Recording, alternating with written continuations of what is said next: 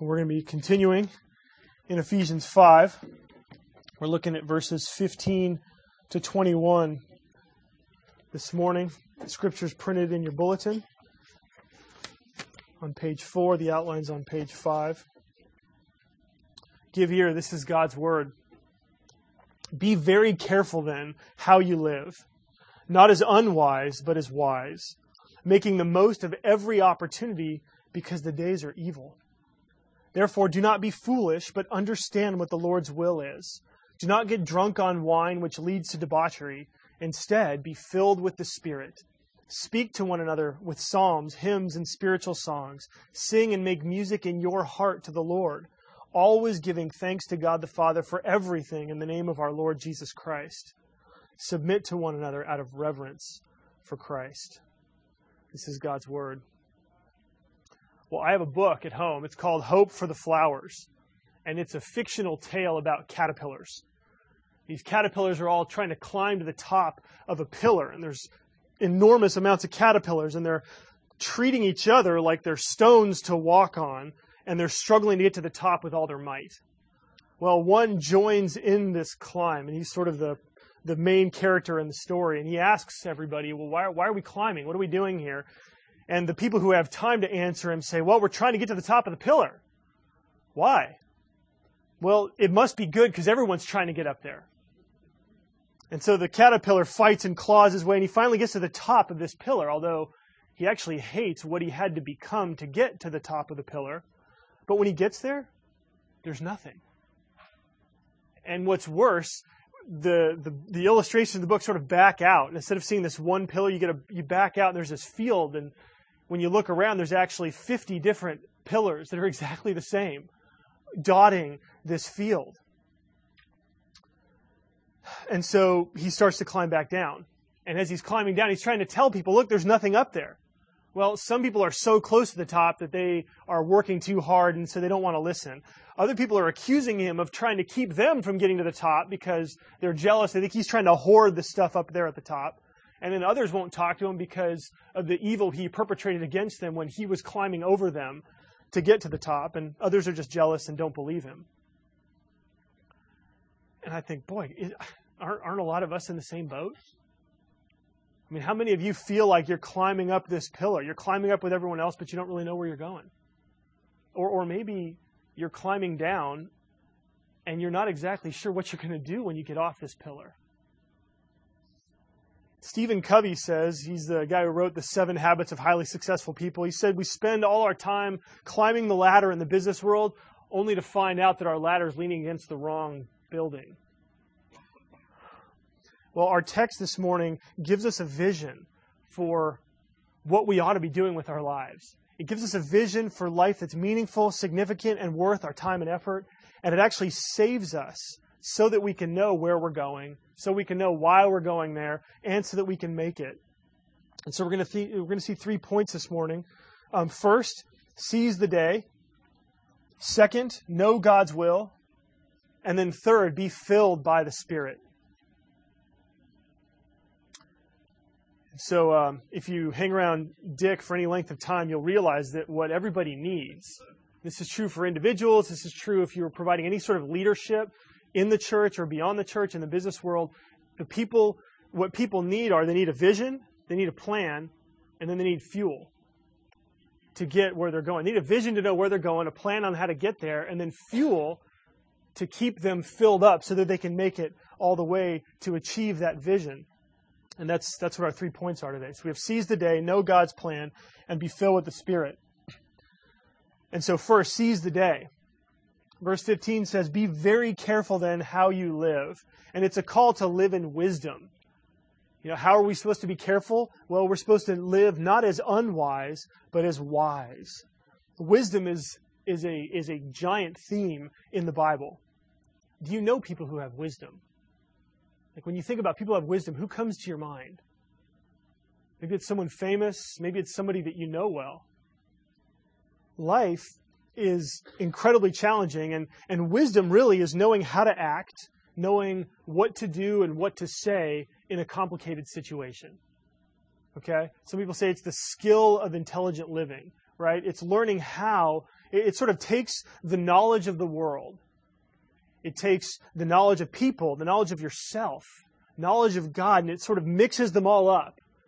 And what wisdom does is it takes these different principles, these different truths, the things that we know, and it brings them together so that you'll know exactly what to do in every situation.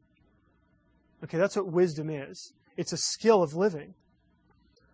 So, for you know, some examples, thinking about last week's sermon on sexual immorality and sexual sin, it takes wisdom to know how to apply those principles in a dating relationship.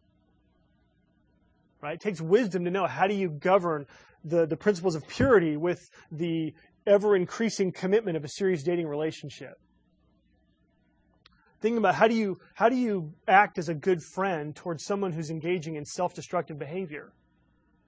Right? That takes wisdom.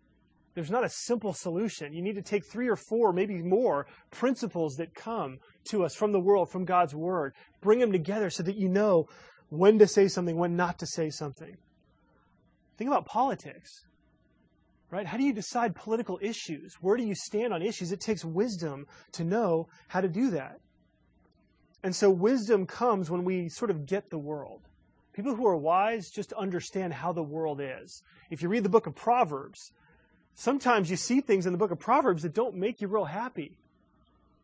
You know, that money actually can buy the heart of a king. Right? That's not a uh, that's not good, but it's true. It's how the world works. And so wisdom is an understanding of how the world works. And what's interesting is that when we get wisdom, we end up lining up and we're able to function more effectively in the world. And I think wisdom actually is one of the things that makes Christianity different. You know, and different from religion. Because religion tends to be not wisdom, but rules. Right? Here's a list of things that you have to do, list of things that you don't have to do, or things that you can't do. Um, religion en- ends up being a you know something that's constructed where you have to blindly follow it. And you never think for yourself. You're just obeying rules. But what christianity does it says wait a second.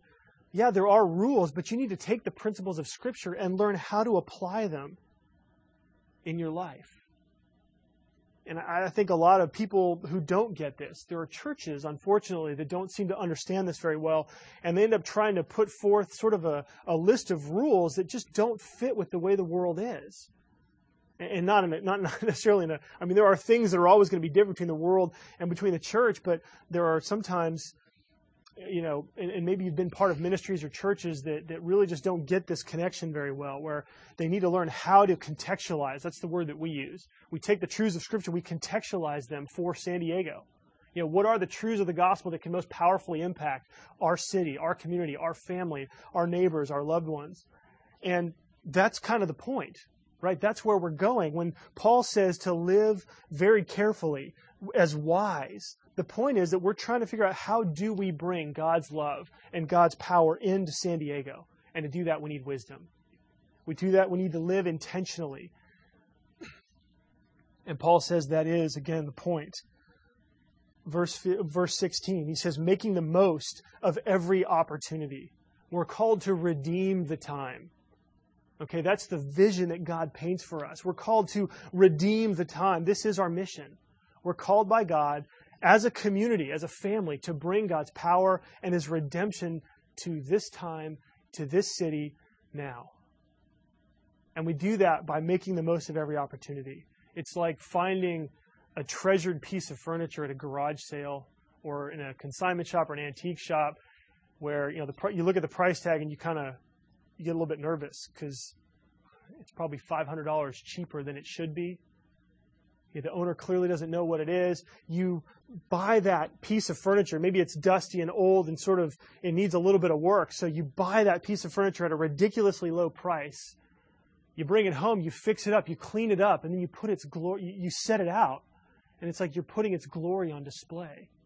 That's what it means to make the most of every opportunity. You can buy up as it were, moments of your life, days, hours, weeks, appointments, meetings, relationships. You buy these things up so that you can devote it to the Lord.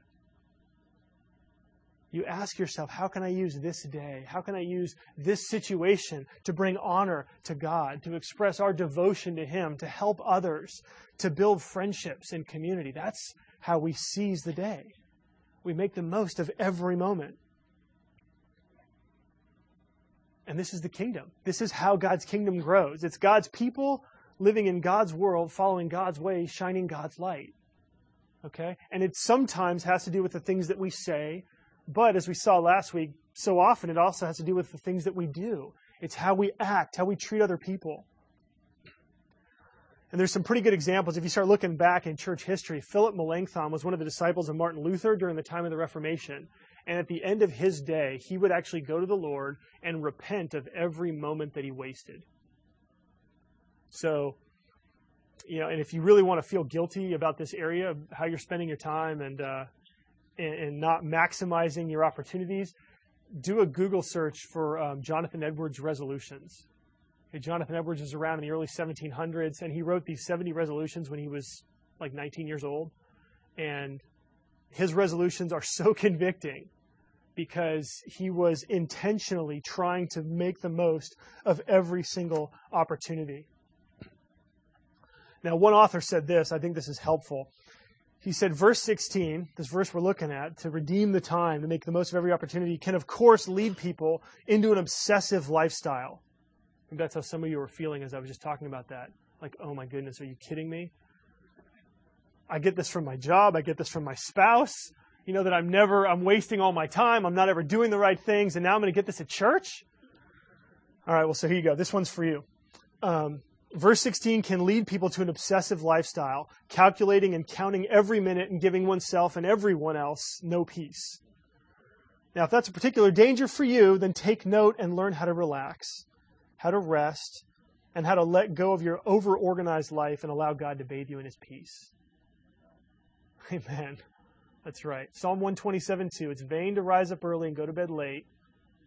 God's gift to those he loves is sleep. I have to remind myself of that every Saturday night. Okay, then the quote goes on, but for many people, the danger is on the other side of not taking each day and hour as a gift from God to be used for his glory but instead letting the days and hours wash over and pass by like water down a river, never used, never to return. For such people, verse 16 is a wake up call.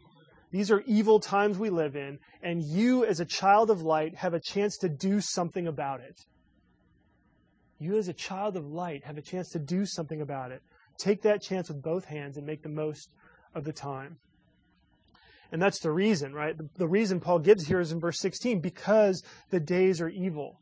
I think we all recognize sort of that experience of feeling like we're not, we're always distracted. We're never really focused on the things that we're supposed to be doing. Do you ever feel that way? Do you ever feel like there's got to be something out there that sort of sets its will against you to keep you from doing the things you ought to be doing and filling your time up with all of these unimportant and urgent things that seem to vie for all your time? I mean, do you feel that way? Well, if you feel that way, that's good because there is. There is a force that sets its will against you. There is a force in the world that's trying to keep you from being productive. that's trying to keep you from being successful, trying to keep you from seizing the day and making the most of your, of your days and hours. Paul says the days are evil. And if you read through this letter, just this short letter, you can see where this evil power comes from. We're going to be looking at it later in chapter 6. But there are evil powers in this world that God wants us to overcome. And so this is what we need to do. We need to live wisely, carefully, intentionally. That's God's vision for us. But how, right? How? How do we do this? What are the steps toward having, achieving that vision? Well, again, there's sort of two ways to answer the how question. Sometimes you ask how because you don't know what to do, and that's where you need a plan.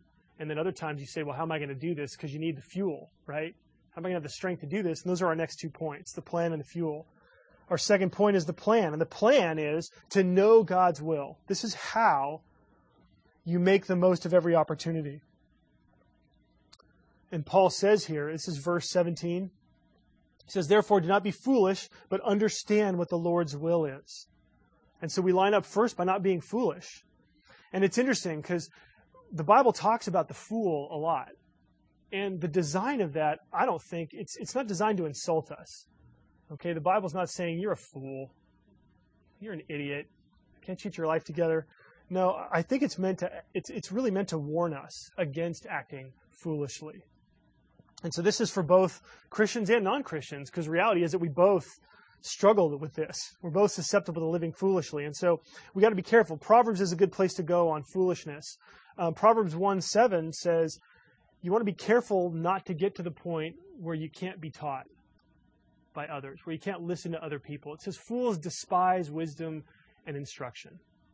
Okay, so if you're at a place where you're unwilling to listen to people outside of you, where you're not letting other people speak into your life, where you're not giving other people a chance to, to, to be another perspective, then you're walking down the road toward foolishness. You want to avoid that. Right? You want to avoid that. Proverbs 7 talks about the reality of temptation, and it's foolish to give in to temptation without a fight. Okay, if you are just a sucker for temptation, I, I read a quote by um, Mae West I, I don't know if she died this week or what, but there were about seven or eight quotes in the in the Union Tribune this week. They were just some of her famous quotes, and she said, "Oh, I don't struggle with temptation at all as long as it stays away." there you go. Um, Proverbs 12 says that fools think that they're right in their own eyes. And so we got to be careful, right? We got to be careful. Again, this is sort of related to getting the perspective of others. We need to be careful to think that our evaluation and our affirmation of ourselves is all we need. Okay, we need to be we need to be listening to each other. You know, and really, so this is this idea of not being foolish. It's kind of a rehearsal of this whole old lifestyle that Paul's been talking about from chapter four on. He's saying we're putting aside the foolish things and we're trying to learn what the will of God is. And so that's sort of the second half of knowing God's will is you actually have to know God's will. You put off foolishness and then you learn God's will. And there's so much talk about this. I mean, we could do a sermon series just on how do you find the will of God in your life, right? Some people think that God's will is this hidden mystery that you can discover only if you undergo a spiritual regiment that's way too complicated or way too difficult for anybody to do, right? It's almost like one of the, the old kung fu movies where the person who gets beat up, you know, crosses over mountains and rivers and through valleys and through snow to find that that kung fu guru, right? Who can who can teach them the secret move, and they can go back and they can, you know, triumph. You know, well, a lot of people think that's how you find God's will. You have to go over the river, through the woods, through the snow, uphill, and in, in this crazy way. And and people feel like they, they, they live in fear because they don't know, am I living in God's will or not? Well, it's not supposed to be that complicated. Okay, God's will is not supposed to be something that we can't find. And in fact, Deuteronomy 30 says, um, these things aren't too hard for you. It's not up in heaven that you should say, who's going to go up and get it for us and bring it down? It's not across the sea that we should say, well, who's going to go across the sea and bring it back to us? No, it's near you.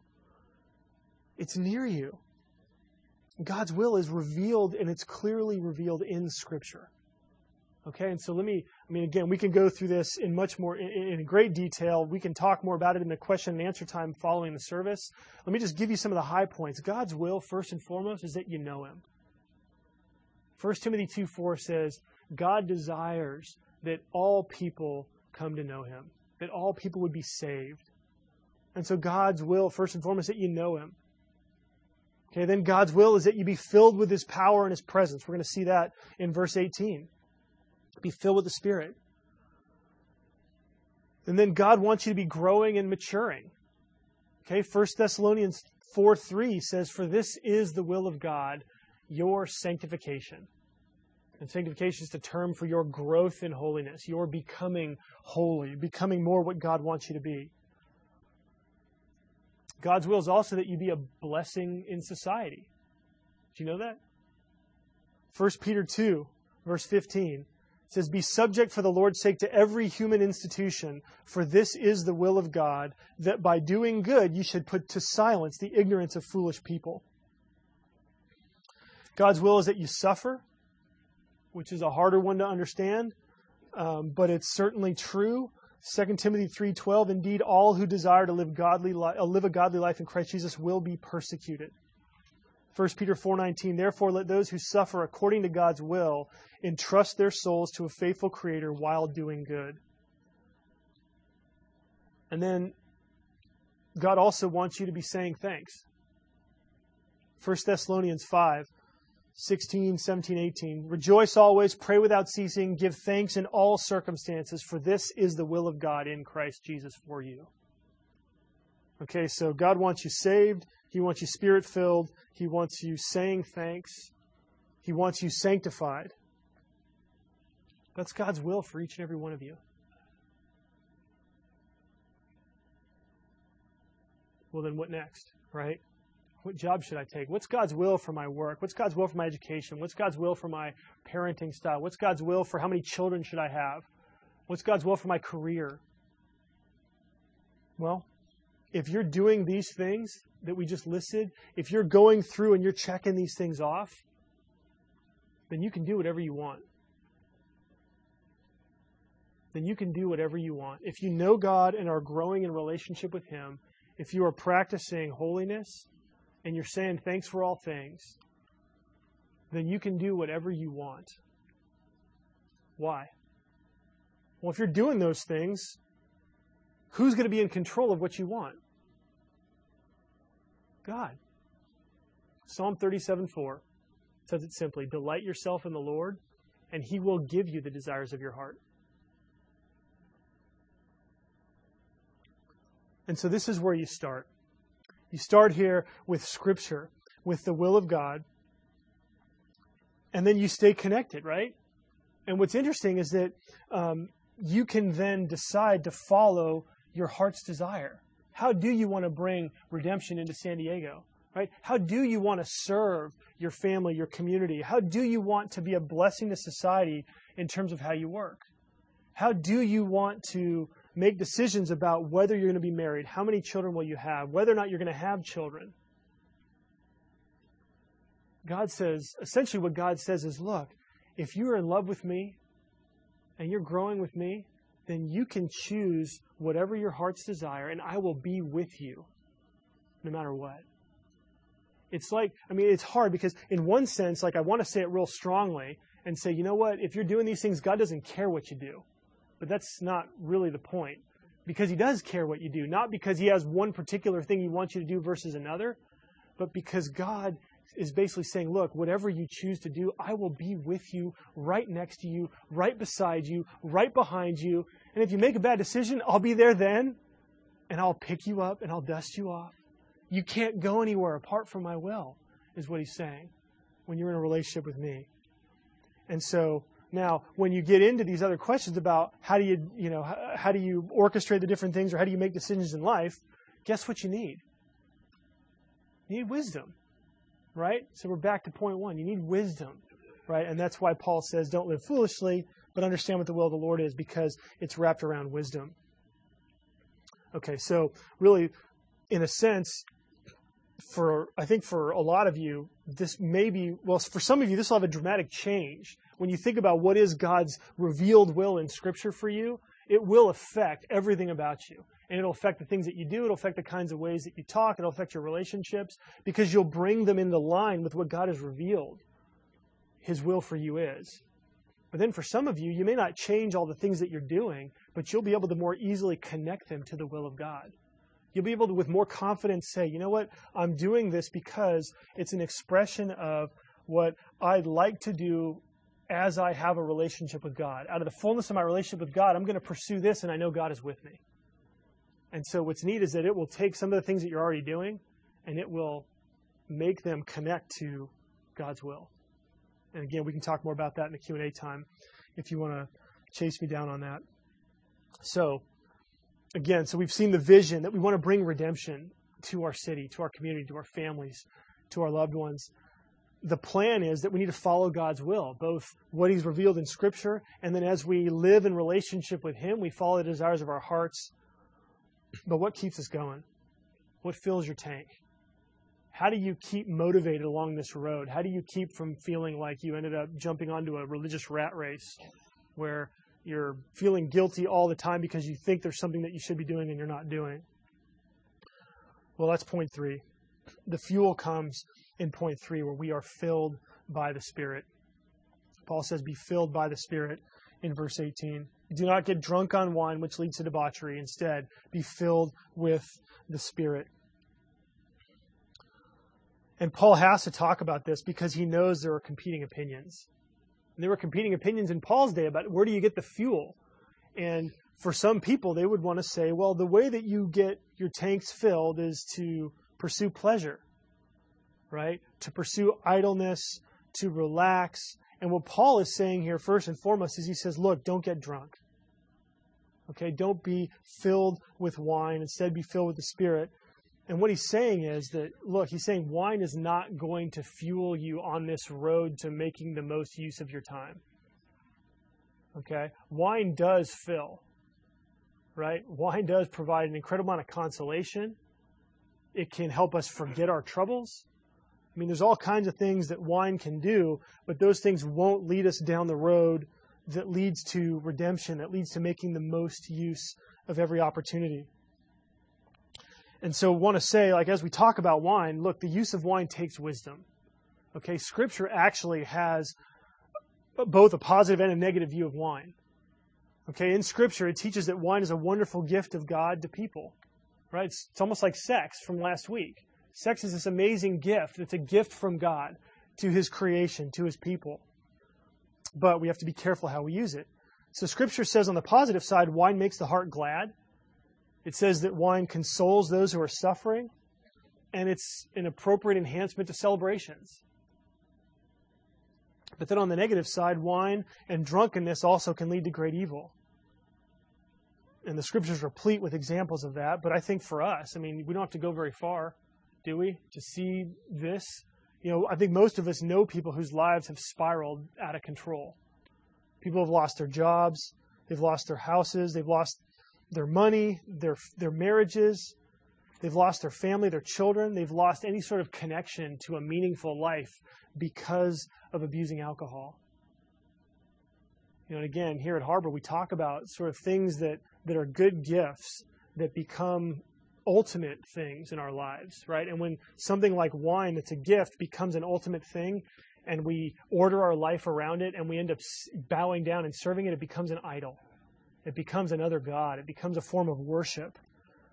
And if, if anything is made ultimate, and so this can be wine, this can be sex, you know, anything that we pursue, it could be leisure, it could be recreation, it could be these things. If we live for the opportunity to do nothing, we have to be careful. These things will end up controlling us.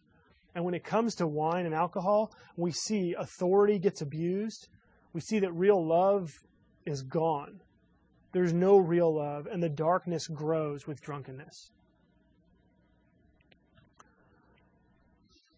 What's interesting about this is that the context that Paul's talking about here, he's not focusing on the social evils of drunkenness in this passage. Now, his focus is actually religious. He's talking about worship. He's talking about worship because to the Ephesians, here's a quote to the Ephesians, drunkenness was closely associated with the idolatrous rites and practices that were an integral part of temple worship. In the mystery religions of Paul's day, the height of religious experience was communion with the gods through various forms of ecstasy. To achieve ecstatic experience, the participants would use frenzied dances designed to work themselves up into a high emotional pitch. Heavy drinking and sexual orgies contributed still further into sensuality that led the participants to think they were creating communion with the gods. The Da Vinci Code, I think, brings out a lot of this. If you read that book by Dan Brown um, some years ago, you get a real clear picture into the kind of uh, into the kind of ways that that other religions would would use to generate this sense of an emotional or this spiritual connection. Um, and so, what Paul is saying here is that you don't want to use wine to be the thing that gives you that spiritual experience in worship. He's saying the kind of worship that you were used to in your old way of life shouldn't characterize the worship in your new way of life. And so even today, we need to be careful that our experiences, that we don't artificially generate experiences and say that that's communion with God. And so Paul's answer here is instead of being drunk with wine, instead be filled with the Spirit. Right? Be filled with the Spirit. That is how we are empowered. And what does that mean? What does it mean to be filled with the Spirit or filled by the Spirit?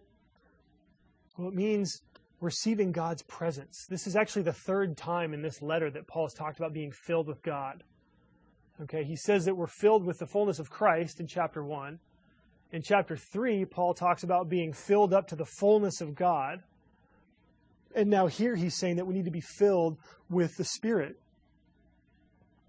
What's he saying? Well, this is the most amazing thing about Christianity is that God himself, not just that he loves us and will be near us, not just that he'll go below, alongside of us or behind us as we make decisions in life, but that God actually comes to live in us.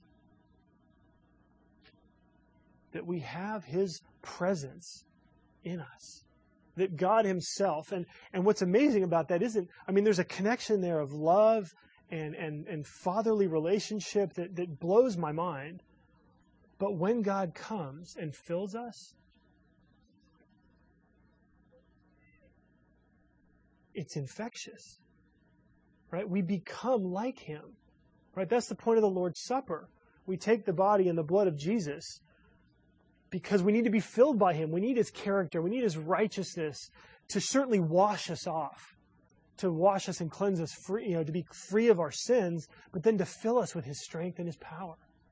And so that's what Paul, that's what Paul's saying here. Being filled with, or filled by the Spirit, it means being filled with your inheritance, with this new life. This whole letter is a testimony to the inheritance that you have when you believe in Jesus. Being filled means to be completely controlled by what fills you. To be completely controlled. And so the image, this word is used to describe the way that the wind fills a sail and carries a ship along. That's what the Spirit does. When you are filled with the Spirit, you are carried along by the presence of God. You are carried along by the power of God, by the love of God. And I know for some of you, just thinking about this, just hearing about this, the Spirit is actually filling you right now because you're feeling this sense of, oh, yeah, that's in me. Oh, yeah, that's what it means. Oh, I've, I, I'd forgotten that I'm filled with the Spirit. And that's what it means. Now, so we have to ask ourselves, well, what is, how do we do this? How do we get filled with the Spirit? Well, it's interesting because here's a little bit of grammar for you. This is in the passive. Paul doesn't say fill yourself with the Spirit, but he says be filled with the Spirit. That's passive, right? Not something you can do to yourself, but something that has to happen to you. But it's a command, right? Be filled with the Spirit. So you are responsible. So basically, Paul is saying that you are responsible for something to happen that you can't make happen. Do you understand that? Does that make sense? How do you do it? How do you get filled by the Spirit?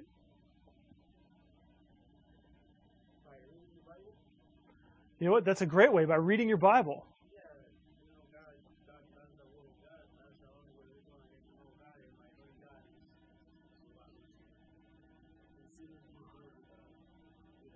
Boy, that's good. You know, and in fact, isn't that what we did a minute ago, right? We said, what's God's will? Well, we looked in Scripture. We looked up the verses. This is all I did. I looked up the word, the verses that have the word will and God in it. And there was a bunch of them that didn't apply. But yeah, so the Scripture tells you what the will of God is. And if you want, I mean, what's amazing is that there's a parallel passage in Colossians where Paul says just about exactly the same thing as he says here in Colossians 3:16. He says this. He says, "Let the word of Christ dwell in you richly, as you teach and admonish one another in all wisdom, as you sing psalms, hymns, and spiritual songs with gratitude in your hearts to God." Right? That's exactly what Paul's saying here in Ephesians 5. And when we let Scripture help us understand what Scripture means, what we're seeing is that the way to be filled with the Spirit is to fill yourself with the Word of Christ. It's to be filled with the Word of Christ. Now, and it's you know what Paul says there is a word is it's the word of Christ, and I don't want to parse this too finely, but essentially this is another way of saying you need to preach the gospel to yourself.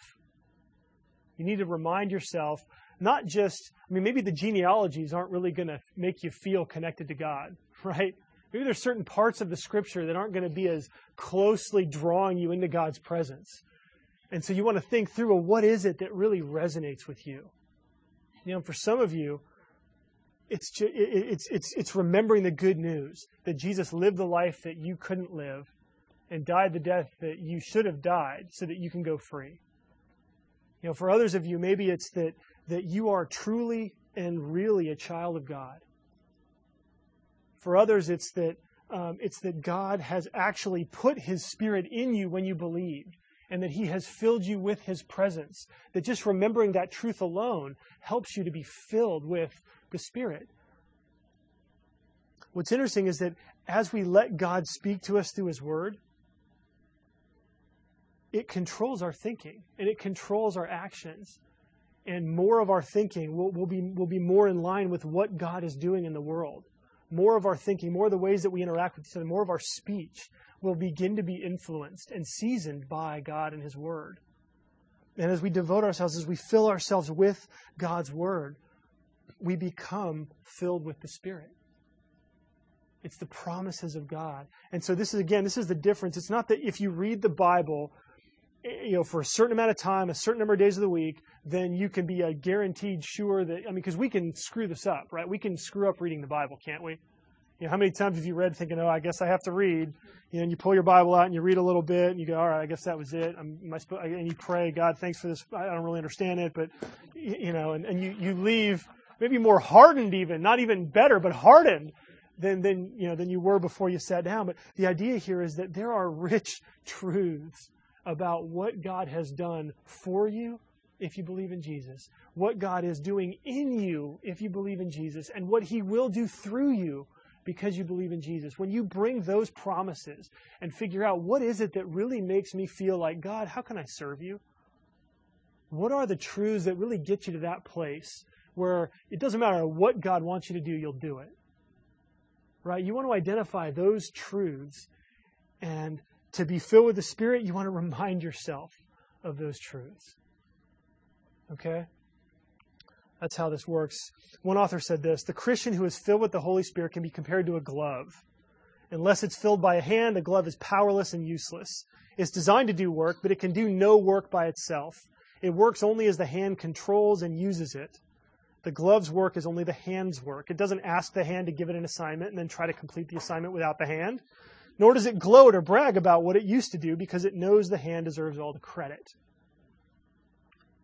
And this is us. When we are filled with the Spirit, we end up wanting to love God. We end up wanting to love our neighbors. We end up wanting to be and do all that God has for us. Now, again, what's interesting is that remember, this is Paul talking about worship. Okay? And so one of the ways for us to get filled with the Spirit, okay, is to do what I call the upward spiral of worship. We want to cultivate the upward spiral of worship. And so Paul lists here sort of what things we can do to make sure we're staying filled. Right? He says, first, singing. Singing. Verse 19. Speak to one another with psalms, hymns, and spiritual songs. Sing and make music in your heart to the Lord. And so, singing, whether aloud or in your heart, in Paul's mind, was an excellent way of actually practicing the faith. You know, if you don't want your garden to grow weeds, you need to plant good plants there. And so, Paul is saying, fill your heart, fill your mind with scripture songs, with the songs that we sing on Sunday. I mean, this is the power of, the, of singing. Singing lifts our hearts. It gets us emotionally connected sometimes beyond what words alone can do. That's the power of singing. That's one of the gifts that God has given to the church is singing. And what's amazing is that we're doing this to one another. Right? Singing isn't just entertainment, but singing is one of the best ways that we're telling each other about our faith and we're reminding each other of what we've committed to. We're reminding each other of who we are as a family of God. And so it's not inappropriate to look around while you're singing. I mean, it's true that in, well, actually, in some of the songs reflect that. In some of the songs we sing, we're directly singing to God.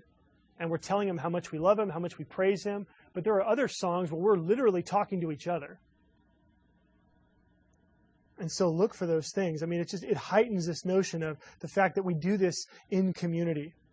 We do this in community. So part of that upward spiral, part of the reason we sing on Sundays is because singing lifts our hearts up and it fills us with the Spirit. And the second thing Paul says is saying thanks, right? Always giving thanks to God the Father for everything. One of the most amazing things that hit me again today, and I knew it, I was, I wasn't looking for it, but it hit me because I knew I was going to preach about this, is that I'm amazed that every week, no matter what kind of week I've gone through, no matter what I've seen, no matter what I've experienced, no matter how bad my week has been, how frustrated I am, how irritated and, and just in a bad place I am, that the songs by themselves, I mean, there's other elements of the service also, but that the songs give me reasons to be thankful. You know, and it's not that we ignore the pain and the hurt that we experience. It's not that we ignore the darkness that's in all of our lives, but there are things that we can be thankful for always. Always. You know, one author described it kind of as the rungs of a ladder, right? That the bottom rung of Thanksgiving is thanking God for your blessings, the ones you have. And then the next rung is thanking God for the blessings that are going to come. And then that third rung is being able to thank God in the midst of your suffering, in the midst of the pain, in the midst of the impossible situation. When we do that, I heard one preacher say that God gets big and the problem gets small. And so we're filled with thanksgiving. And then the last thing Paul says, verse 21, is that we submit to each other we submit to each other, we learn how to have relationships where it's not all about us. Right? And this is all part of corporate worship. It's all part of Sunday. He's saying this is what should characterize your worship. It's not being imbibed with experience and drugs or alcohol or sex. It's being filled with God's Spirit, which produces, it puts a song on your heart. It puts thankfulness in your heart. And then it makes you look around and say, How can I love these people? How can I submit my time, my talent, my abilities, my care, my concern, my ears to others that are here? How can I care about somebody here on a Sunday? How can I care? And and so Paul says submitting to one another. And I guess the, the thing I want to say about this is that this is Paul talking about worship and what should characterize worship and how the worship in, in Christ's church ought to be. But what's amazing is that Sunday worship for us sets the tone for the rest of the week. Okay? What we do here, this is how we start our weeks, right?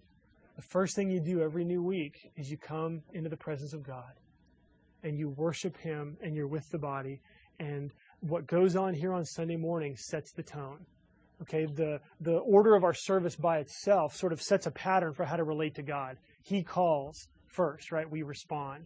We sing his praises and then we confess. He assures us that we're forgiven. And then he strengthens us with his word and then the supper. And then he sends us back out, right, into the world. Well, you can do that every morning as you seek the Lord at the beginning of it. That sets the tone for your relationship with God.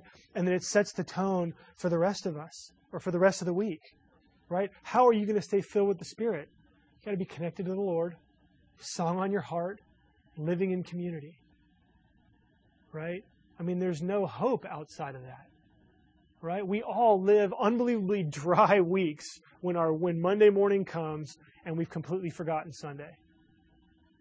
And so, even though Paul is talking about worship, what he's saying is that worship dictates the rest of your life. Right? And the neat thing is that all you need is strength for six more days right? You don't have to get that far, right? Because every seventh day, the first day of every week, this is why we bring you in.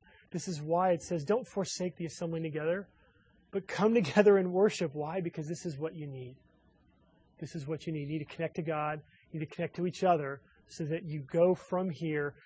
This is the only way to bring the light into San Diego. This is the only way to make the most of every opportunity. It's if you're filled with the presence of God that comes through His Word, the singing, the fellowship, the serving. And so, in a sense, you want to ask yourself, what is it about Sundays that really gets you charged? Because for some of you, maybe it's the sermon. For some of you, it's the singing. For some of you, it's really just the flow of worship. Right? For others, it's actually the time before and after where you're seeing people, you're talking to them. For others of you, it's really the fact that you can come and you can set up and you can tear down at the end and clean up right it's it's that you're serving you're doing stuff behind the scenes and for some of you that gets you absolutely charged and so you want to think through what is it that really connects with you And then you want to cultivate that through the week because that's the way that God fills you with His Spirit. Right? That's how you are being filled with the Spirit. And if that's what happens for you on Sunday, then you want to cultivate that again throughout the week. And so that's the fuel. That's the fuel. It's God Himself who fuels us. Right? He comes and lives in us and He transforms us. And so if you're here this morning and maybe you're not a Christian yet, maybe you haven't thought through this vision for trying to make San Diego more the way God wants it to be, more the way that life was intended to be. Uh, maybe you don't have a plan for how you can make the most of your time, or maybe you just lack fuel. Paul's call here, I mean, this is what's amazing, is that Paul's call here is a call to Jesus. Believing in Jesus really does connect to all these things. Listen to this. Because Jesus emptied himself to the point of giving his own life, he is able to fill us with everything of which he emptied himself, including life. We deserve humiliation, but in Christ we receive glory. We deserve to be hated, but instead we're loved. We deserve dishonor, but instead we receive honor.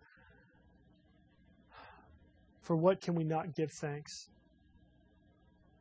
For what can we not give thanks? It's because of Jesus. He makes this possible. It's his death for us that takes away the things that keep us from living this kind of life. And then it's his own life that comes and dwells in us. If you believe in him this morning, if you say, Jesus, I'm going to follow you, I'm sorry for my sins, then he will, we've seen the rest of Ephesians, he will come, he will fill you with his spirit, and he will transform you in every way. Let's pray. Father, thank you. Thank you. There is so much to be thankful for. Thank you for giving us every blessing in the heavenly places in Christ. Thank you for changing us. God, we used to be in darkness, and unfortunately, we still sometimes linger in the darkness, but you have brought us into the light. And God, even through your word right now, you have brought us more clearly into the light. You've let that light shine on us. You've emblazoned your spirit on us. And I know many of us have been filled afresh with your spirit. God, help us to walk in this. And as we understand how we connect to you, God, let that set the tone for the rest of our week. Help us to live filled with your Spirit. And we'll give you all the glory. In Jesus' name, amen.